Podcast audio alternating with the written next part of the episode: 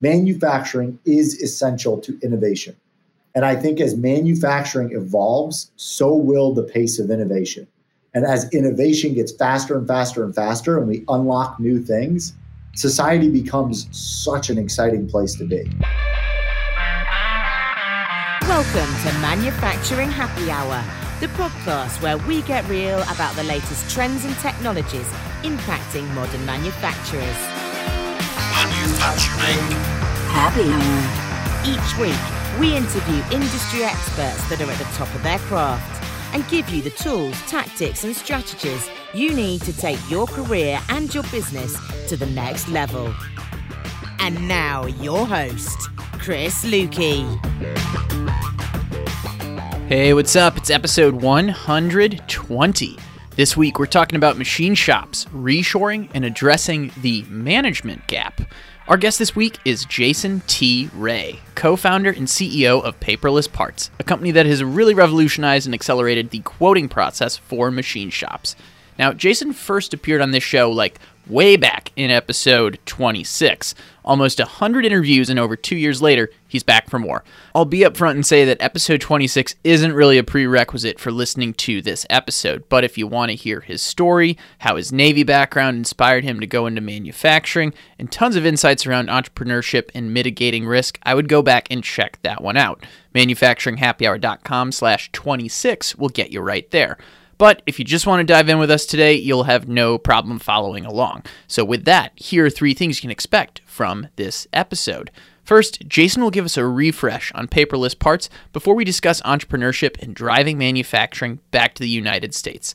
Second, we discuss the current state of the manufacturing tech stack, as Jason calls it, and how perceptions are changing around certain technologies that were once considered a risk. We actually talk about risk quite a bit in this episode in the context of supply chain. Finally, Jason shares some pretty candid thoughts around the skills gap and the labor shortage in manufacturing before discussing how the manufacturing industry and paperless parts have changed over the past two years. As always, if you want to learn more, if you want to connect with Jason or access any of the resources we mentioned in this episode, there are a couple. You can do that at the show notes page at manufacturinghappyhour.com slash 120. Also, if you want to connect with people like Jason or a bigger community of manufacturing leaders, well, you should be part of the manufacturing happy hour industry community. That group lives on LinkedIn. You can get there simply by typing in manufacturinghappyhour.com slash community. We have discussions about the episodes there. It's an opportunity to build relationships with other people in the manufacturing industry. There are over 600 leaders there, and I'd highly encourage you to join us. Shoot me a message on LinkedIn. Go to manufacturinghappyhour.com slash community. Let me know that you'll want to join, and we'll get you right in. Now that we got the announcements out of the way, it's time to head back to Boston to meet up with Jason Ray.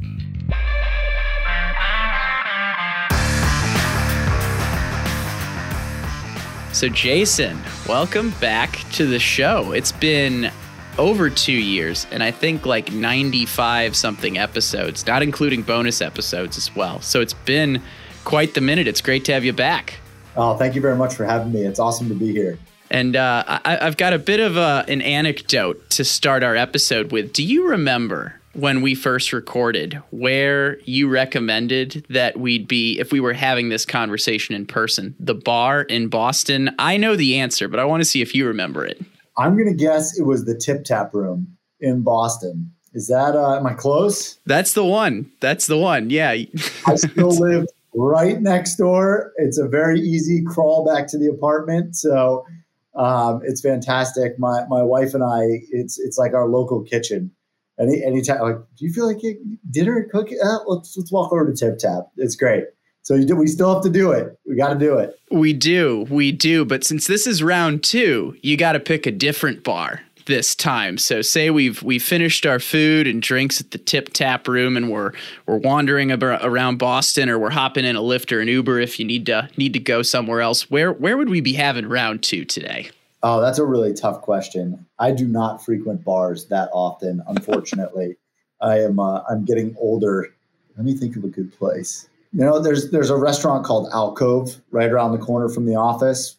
Really solid bar, good mixed drinks, solid spot as well. So I, I think I would probably lean in that direction. All right. All right. Let's say we're hanging out at Alcove then. And, you know, I'm sure some people listening to this podcast tuned in a long time ago. In fact, before, you know, I'm going to recommend people go back and listen to that episode. But nevertheless, for someone that's just getting to know you, let's say you're having a drink with them at Alcove, right? How do you describe what Paperless Parts does as if you're having a beverage with someone in Boston? Yeah, that's um, it's a great question, and it's evolved quite a bit over the years. Um, it's the funny aspect of it is it took me very long time to be able to say it in a concise way. So let's let's give this a shot. We're a platform that helps job shops and contract manufacturers quote faster, quote more efficiently, improve their front office, that whole operation, and they're going to win more work. They're going to increase their margins as a result. It is alleviating a key bottleneck that we find in the, the growth of most shops is the estimating position because estimating can put handcuffs on you if you are not quoting high enough, if you're losing on jobs. It makes it hard to reinvest in your business. It makes it hard to make payroll. If you're taking on bad work, if you're not doing triage well on the RFQs you get, you're going to waste a lot of time quoting jobs that you shouldn't even be working on. So we solve all of those problems, which today are often solved by shop owners and are often solved by really brute force and a lot of years of experience. So I wouldn't say our mission is to replace the really smart people in job shops and contract manufacturers, but it's it's more to it's a better engine for your car. So if you can drive 100 miles an hour with paperless parts, you'll go 150. I remember something from our last conversation that you said as well that really stuck out around it. It's that quoting is often the first impression people have of your business in this day and age, yeah. right? They're they're no longer going around to tour the local shops and things like that, right? They're not seeing your showroom right up front.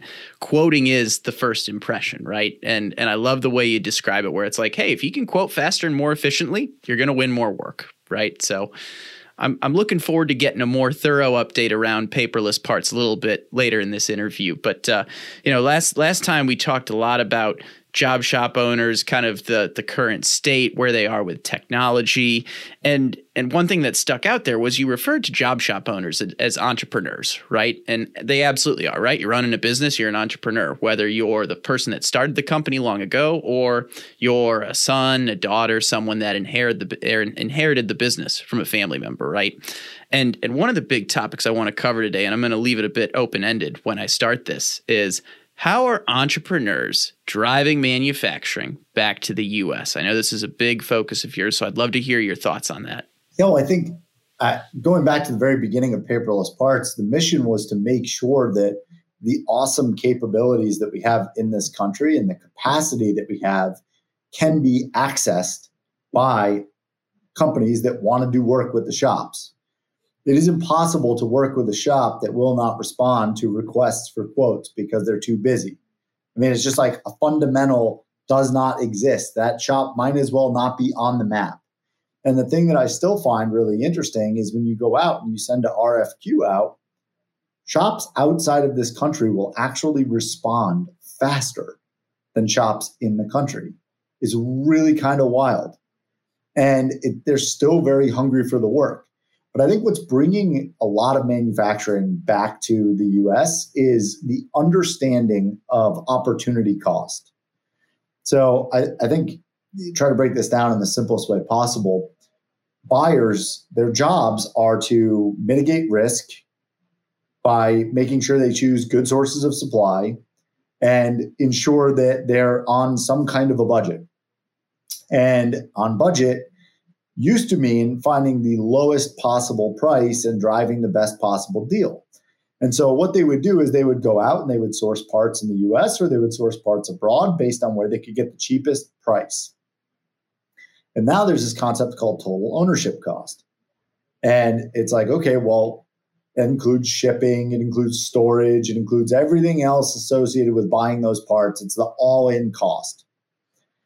Now, as you move forward, and we actually just went through massive supply chain disruption, you have to look at the risk. And the risk is where it becomes really big factor. If I risk having my production line down because I don't get parts in time, because there are a lot of pieces in the actual transportation logistics that could slow it down, or there's a lot of factors from uh, COVID, zero COVID policy in China. That that all increases the weight on that side of the equation to a point of where it almost doesn't make sense to go save a buck apart taking it outside of the country. So I think a lot of businesses are driving work back to the US, but I think in manufacturing, a lot of entrepreneurs are getting a heck of a lot easier to work with. And they're hungry for work. We see it. You know, one of the things that we one of the things we offer to our customers is marketing solutions. Because what we found is a lot of folks that go and start job shops, they're, you know, they're not marketers. That's not that's just not how they run business. And what we said is, all right, well, we can help you with that we're finding more and more of our customers wanting to do that with us and wanting to take that on because they recognize they can go out and they can stand taller than everybody else.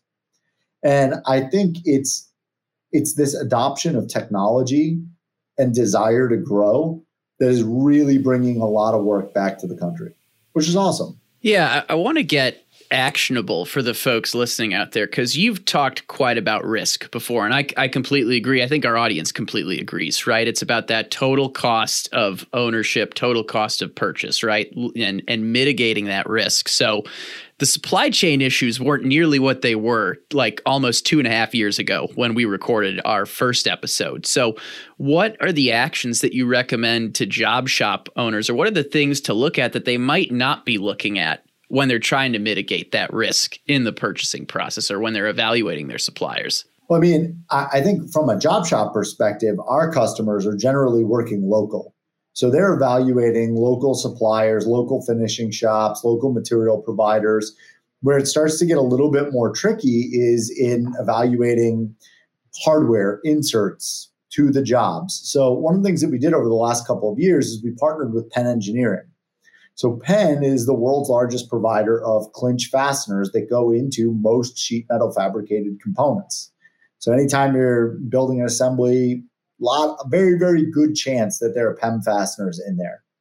And one of the things we realized, and PEM, it's it's amazing to see an 80 year old industrial company really really eager to invest in new technology and drive partnerships with five year old, six year old startups really, really awesome to see that. Well, they wanted to make sure they were providing heads up display to the end users of their product.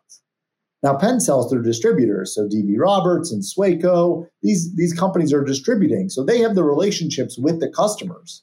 But Penn said, you know what? We want to, we're going to go above and beyond. We want to make sure that all sheet metal fabrication shops have access to real time pricing and availability from our distributors huge, huge. And that's and that's something that I think we've come to realize over the last couple of years that's going on in the industrial supply chain in this country. Effectively, you will be a designer sitting somewhere. So let's start right at the design process.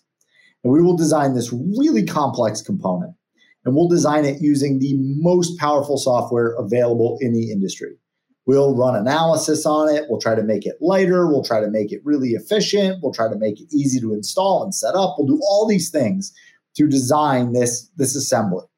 And then we take those really high fidelity files and we export them as PDFs or universal step files. So immediately you have a drop in fidelity. And this is what this is what we've realized, and this is the problem that we're going to go and solve at every step of the supply chain, the fidelity declines further and further and further. So when it's being designed, it's incredible highest level fidelity. When it moves to our customers, it drops. When our customers go to their finishing shops, it drops. When our customers go out to their material providers, it drops. When our customers go out to their hardware providers, it drops. And it's down to a point of where they're getting a single line of text. And so that makes it really hard to be a collaborative, supportive supply chain. So what we're doing is we're making it a lot easier to collaborate across the supply chain in the highest fidelity level file format possible and do it in a way that's really secure.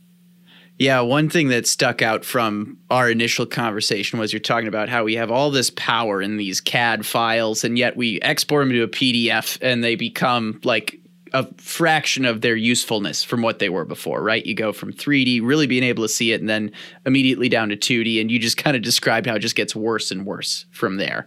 And and this is something I think is a good segue into the next next question I have is what is the current state of the manufacturing tech stack, right? This is an area I'm really excited to get into today because, you know, we talked before I mean, two years ago, people were still hesitant around the cloud. I'm interested to hear your thoughts around that. But before we get into those details, I'll let you take it from here. I think it's evolving, which is great. Um, we had IMTS this year. It was amazing. I mean, we did 500 demos in five days. It was incredible at IMTS. The volume of traffic to the booth looking for new technology, looking to be able to enhance and, and grow their businesses, it was just awesome. When you look at that, it, I, I think a couple things really stood out to me. IMTS, they put software in one place, and that show hall was packed the whole time. So that tells me that manufacturers aren't just showing up there to look at the machines and buy equipment, but that they're actively coming out and looking for software solutions to solve problems in their business. And I think that's a really fundamental change for the way problems get solved in manufacturing. You know, as my understanding is that when a problem comes up, it's often solved with a process a well documented process. Do it this way, this way, this way. You'll get the same result every time. And a lot of our customers, when before they were using paperless parts, the way they solve problems in their business was and drive repeatability was put processes in place. Now, younger generations, digital native generations, they solve problems with software, right? We have a problem in our business. People are like, oh, there's got to be a software solution for that. Oh, I bet there's a solution that makes it easier to do that. Like we think software first. I think you're starting to see the industry think software first. And part of that, I think, is, and this is not everyone, but it is definitely shifted in the perception of the cloud. I, a lot of a lot of manufacturers are starting to think if I'm not in the cloud, I'm actually behind. Whereas they used to think the cloud is scary, it's not secure, it's risky for me to be there. I think the world has changed quite a bit. And I think COVID really accelerated that for people. Yeah, I think that IMTS example is a great point. Was it the East Hall, like closest to the lake where everyone was hanging oh, out? Yeah, the view. It was nicest view you could ask for. It was awesome. The only thing I'm upset about now is that I didn't come by and say hi while I was there for uh, the two and a half days that I was kicking around there. Well, I have a question. How did you drive traffic to your booth there? Right? Were people seeking out paperless paperless parts, or were you part of the tour? I think there's always something to be said around your strategy at a trade show for getting that type of attention. Yeah, I I was very impressed to see how many people were just seeking out the company, and that that is a huge pat on the back to our marketing team, to our content teams, to podcasts like this. Um, it's it's really awesome for me to hear that. Oh, you guys are everywhere. Oh yeah, we hear about paperless parts from everybody. Oh, you know, our our buyers recommended we use paperless parts so that we can return quotes faster. So it's starting to become where when we call into a shop and we say, "Hey, we're calling for paperless parts," it used to be like paperless. What? Who? Xerox? Like who are you calling from? Now, now most folks have heard the name before, and and we're starting to build that reputation. It, it, it feels good. Feels like feels like we're actually moving the needle. Yeah. So I have a question then. So you you mentioned that people are seeking out at trade shows. They're thinking software first sometimes, right? How are you seeing this impact job shops and gener- generational businesses today in our current state. When you say this, do you mean paperless parts or do you mean just the evolution of technology? More so the evolution of technology, but if you want to go specifically to paperless parts as well as general, I'm open to that too.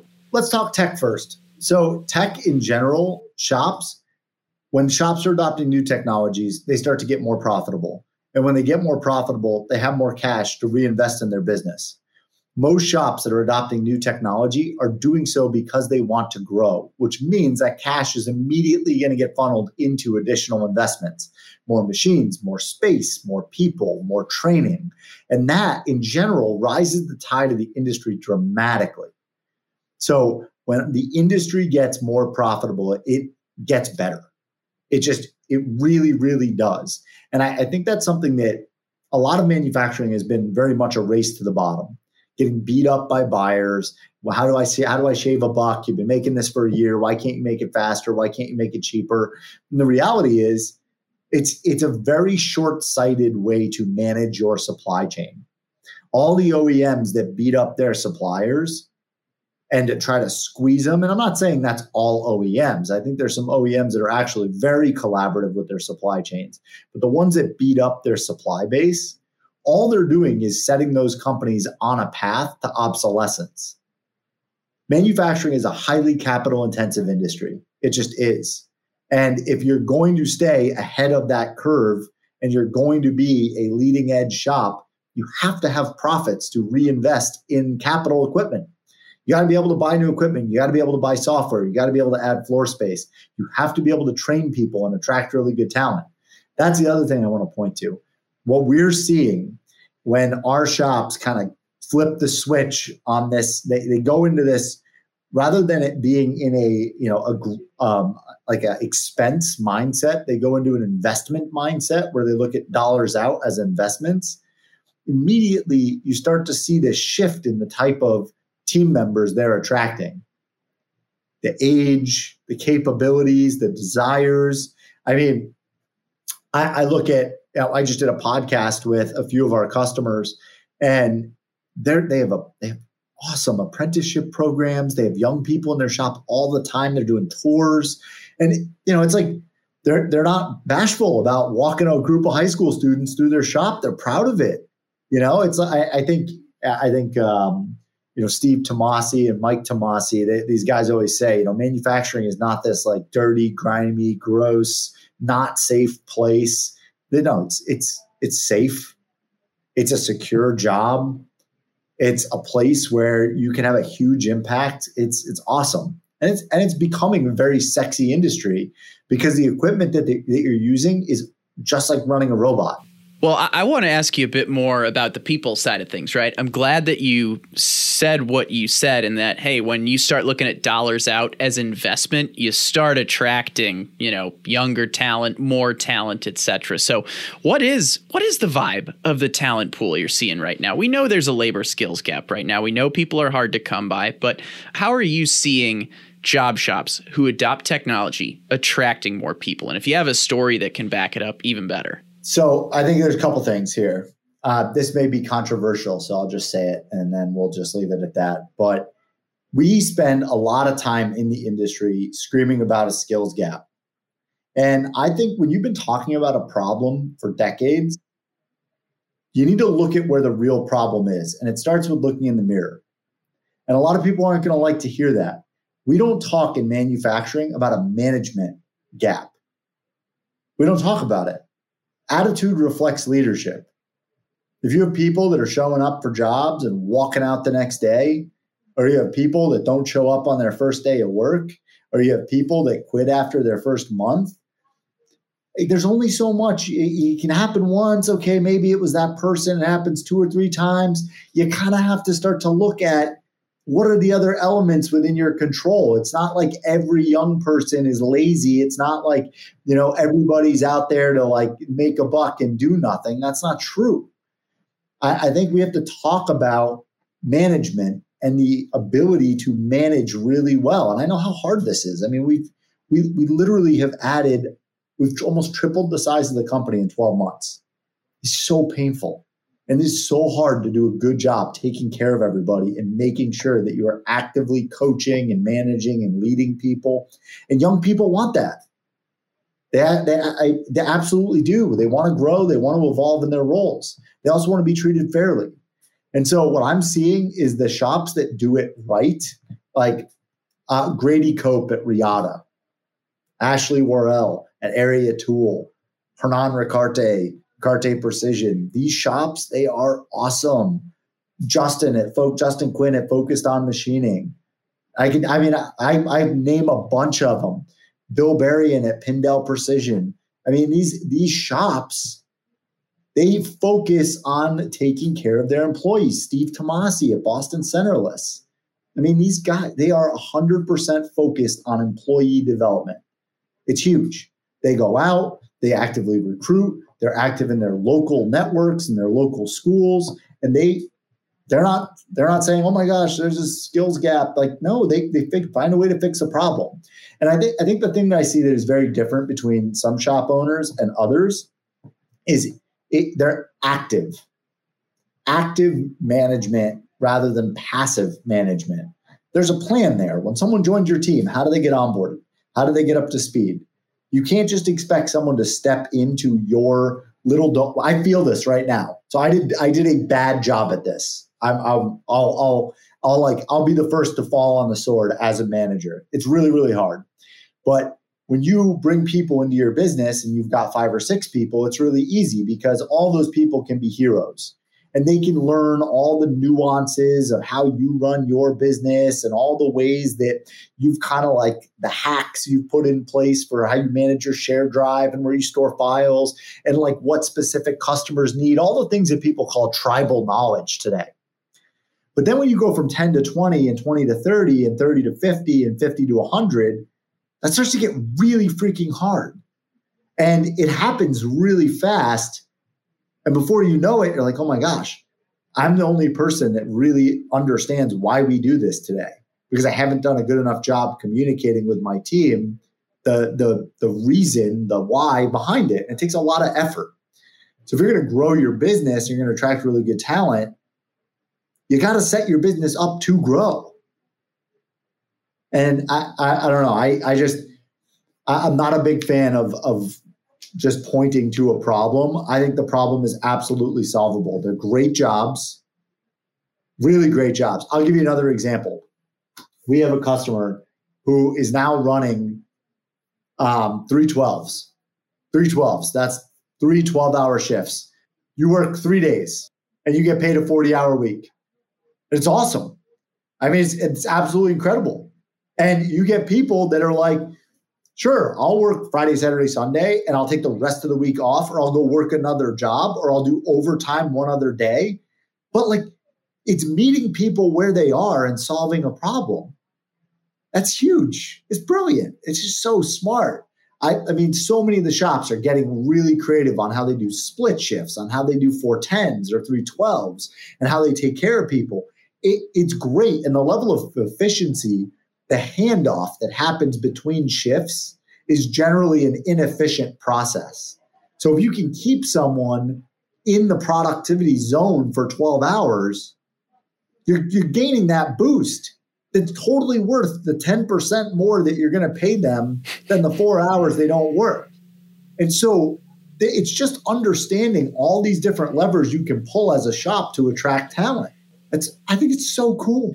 I think I love what you said. I don't think what you said like five minutes ago was controversial at all, right? You got to look in the mirror. There is a management gap, a leadership gap out there, we'll say, right? And yeah, I, have talked with colleagues before and co hosts and things like that, just saying, you know, we've been talking about the skills gap as an issue a lot on this show, right? Like we know it's a problem now. Why don't we go solve it, right? And people have had some great advice around it. Yours is top the list for sure. That's that's going to be tough to top, but I've got a few more questions for you. We've we've talked about agility and speed before. That was important 2 years ago. How are agility and speed key to the survival of manufacturing companies? I think both of those things come back to systems. So if you put really good systems and really good processes in place in your business, you will have agility and speed because it will allow you to switch jobs, switch what you're making, move fast, pivot, because everybody's going to be running the same process and rowing the boat together. You know, like we joke around here, we're like, okay, so today we're 150 people and we're all in our own little boats and we're all kind of rowing. And the goal is to try to get everybody in the same boat. And then the goal is to get everybody rowing the boat on the same cadence so the boat goes in the right direction. And that's like that's that is the ability that is agile. That's agility and speed. That that gives you speed. It gives you a lot of control. It's easy to turn a boat when everybody is rowing together. Like they say, oh, you know, as the bigger the organization gets, the harder it is to pivot. No, no, no. It's not. I'm sure huge organizations, yes. But if everyone on your team is rowing together, one or two strokes on one side of a boat is going to turn it regardless of the size. It's going to get going. You got a lot of horsepower behind a change. And so I think I think there's I still think it's critically important that we build with the idea of agility. Um, I, I, just because we don't we don't really know what's on the road on the horizon from an economic perspective. It's a little bit hot and cold right now. I think you're you see some industries that are getting beat up like tech. You see other industries that are actually just blowing it out of the water, doing fine. You know, Black Friday, Cyber Monday, great numbers, fairly fairly substantial revenue days for a lot of big companies out there. But you're also seeing tens of thousands of people get laid off. I mean, the layoffs across the board were just huge this past week. You know, and I think that might be a natural correction, but your ability and speed in manufacturing and your agility, it, it allows you to react quickly when the market or the industry you're serving may may experience a change. I was going to say earlier, not not too long ago in the interview, you mentioned a full list of people that are running great companies right now in this space. What's a characteristic of leaders that you see that are the ones that are willing to make change? For example, um, for the folks out there that are trying to think, what is it going to take for me to drive change in my organization as well? I, I think leaders communicate really well. Part of being a leader and driving change management is getting every it's really hard to walk into a group of people and say we're going to go do it this way do it this way. And i think that that's the that's the that's the mo right now. It's like no adopt this software use this make it make the part this way. And that's that's like the that's like the baseline it really doesn't take any energy to say that where it takes a lot of energy is to sit down and to coach someone and explain, look, I'm going to walk you through exactly why we're going to go try this. And it's okay if this doesn't work because we have to keep trying things to improve. No one's going to get yelled at. We're not going to eat any lunch, but we're going to step off together and we're going to go try it. And here's why it should make an impact on our business. And that's profit. I think a lot of shop owners there's a weird relationship with profit and with employees knowing that the company is profitable. This is like really weird relationship. It's like, ooh, I don't want anybody to know how much I got paid for this part. it's like, wait a second. Every single employee at the company should want the business to be as profitable as possible because then you're going to be reinvesting in new things. You're going to be reinvesting in new equipment, better working experience, training, better opportunities, better benefits. I mean, as long as you are the type of person who takes care of your team, which I, I genuinely believe that whether it comes out this way or not, I genuinely believe that entrepreneurs in this space care about their teams. They really do. They view their shop as a family. I see it so much on the holidays, Memorial Day, Veterans Day, Fourth of July. Everyone's doing cookouts for their shops. They're coming in, they're making food, they're getting everybody around the table. So I genuinely believe they care about these folks. So making money is the single best way you can take care of your team. It really is. Uh, how many machine shops because i love that idea how many machine shops are being that transparent with their pricing profitability etc i mean is that more the exception than the rule? Is it trending in a new direction? What do you see jason? I think it's i think it's starting to come about. A lot of shop owners are asking how do i drive alignment? How do we get people to want to win?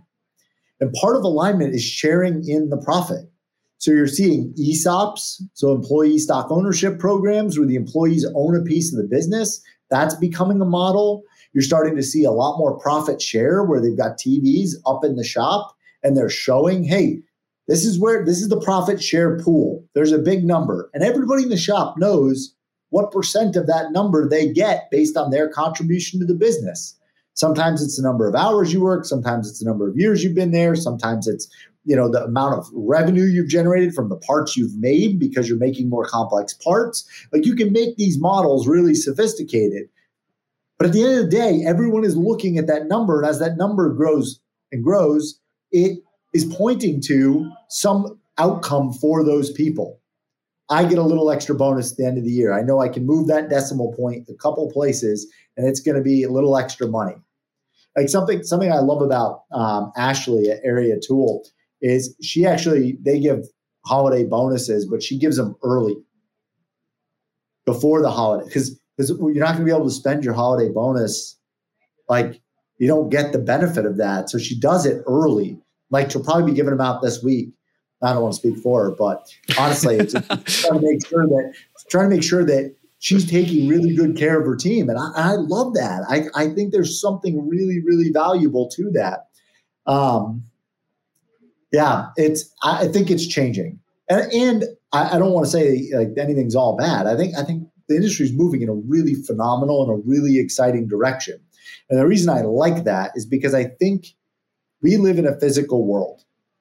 I think we always will. Like we're talking digitally right now, and that's great. And there's, you know, someday there'll be a metaverse and whatever, right? But at the end of the day, we live in a very physical world. We drive in cars, we ride in airplanes, we travel, we are in buildings, we're, we have all kinds of hardware around us. Manufacturing is essential to innovation. And I think as manufacturing evolves, so will the pace of innovation. And as innovation gets faster and faster and faster, and we unlock new things, society becomes such an exciting place to be. So I've got a couple wrap up questions here as we're getting to the end. I want to hear, you know, what's new with paperless parts and things you know, machine shop owners need to be preparing for. But as we kind of wrap up the core part of the interview, is there anything you wish I would have asked you or any final advice you want to leave the the manufacturing leaders with? You know, I, I, think the only thing I would say, and, and this is just because it's so much on my radar, is I would just point out that, you know, if you if you're in manufacturing in the US, there's a good chance that you are you are working on something defense related. We have an enormous defense budget in this country. More than 50% of our customers are aerospace and defense. And so I think the thing I want to point out, and I just want to make sure people understand this, the, the world is going to change May of next year, where it's going to be contractually binding. It's no longer self certifications. It's going to be contractually binding that you are certified for the cybersecurity maturity model. I think as the world moves more digital, and as we get more innovation and as we move faster, we also have to be aware of the risks that come along with that. And I think these guardrails that are being put in place, while potentially painful, it is necessary for our national defense. And I do think that it will continue to increase our ability as a country to use technology to differentiate our security posture against other countries. If we're leaking all of our jet designs and all of our files out to other countries, we have no we have no key advantage. And I think it's up to the industrial base to protect that. And I think as as we come into this next year, I really do think it should be front of shops' minds. We do cybersecurity training every single month at Paperless Parts. We're, you know, like to it's sometimes it's really annoying, but we're constantly driving towards that. So I, I just think I think that's a really important thing for shops to start thinking about if they're not already. And I'm glad you brought that up. I'll put a link to that, like in the show notes, show notes, just so people can make sure they're they're reading up on the news. Obviously, how to connect with with you and your team as well.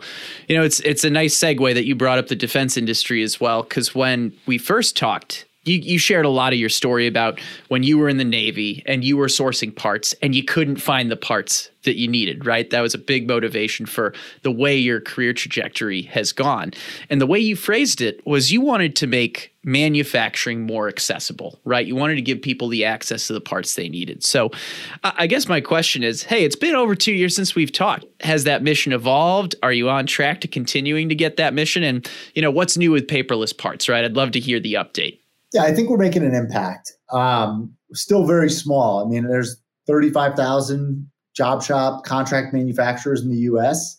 So having 500 of them, it's, you know, you just kind of got the tip of the iceberg. But our rate of adding new customers to the platform and getting them onboarded and getting them successful is accelerating dramatically. And that that's what excites me. I mean, we'll probably triple our customer base next year. And so what that's doing is it's increasing the level of impact we can have. I think the thing that means the most to me is continuing to hear the stories from our customers that they're able to pay for their kids to go to college, that they're able to put food on the table, that they're able to give their employees bonuses and raises, that they're growing even faster than they ever thought they could. Things like that, it, it makes it worth it, makes it like meaningful. I think there's a lot of software companies that make software and software for software for software. It's like, you know, like no, nobody goes home and is like, man, I'm so glad I'm home right now and not quoting because of this software. You know, like it's it, that's that's that's what our customers are saying. Very rarely is there another software solution where they're they're at home actually thinking about the fact that they're there because of it. And, and I, I I like that. I like giving time back to people. I think that's really important. I wouldn't I wouldn't say we've achieved our mission. I don't know that it'll necessarily ever be done because that would mean we kind of rest on our laurels. Um, but I do think the company's evolving. As I said, we've got 150 people now. The customer base is growing dramatically. We've been investing in all sorts of automation to make it faster and better. We work really closely with our customers. We're investing really heavily in cybersecurity. Um, that's super important. We got to make sure that we're taking good care of our customers. Um, yeah, it's it's just a continuous feedback loop. And the thing that I love the most is as we're attracting new employees to paperless parts, being able to say to them, like, our customers will go visit our customers whenever you want. Like it's awesome. We have people in shops every single day. And that's that's just really kind of cool. I love it. Well, hey, what is what is the best way to connect with you and paperless parts so we can keep following you on this journey? LinkedIn is where where we live. So follow us on LinkedIn. You can connect with me on LinkedIn. Feel free. You can send me an email, jason at paperlessparts.com. We're we're here. We'd love to help. And I'll make sure to link up to you and your crew in the show notes over at manufacturinghappyhour.com. And the last thing I'll say is let's not wait two years to have our rendezvous at the Tip Tap Room. Let's do it. Let's do it. I can't believe I missed you at IMTS. We'll have to, we got to coordinate next time. Well, Manufacturing Happy Hour is doing a better job of hosting literal happy hours at these events. So I'll need to make sure you're coming to the next one when we're in the same spot. That sounds awesome. I'm looking forward to it. Thank you.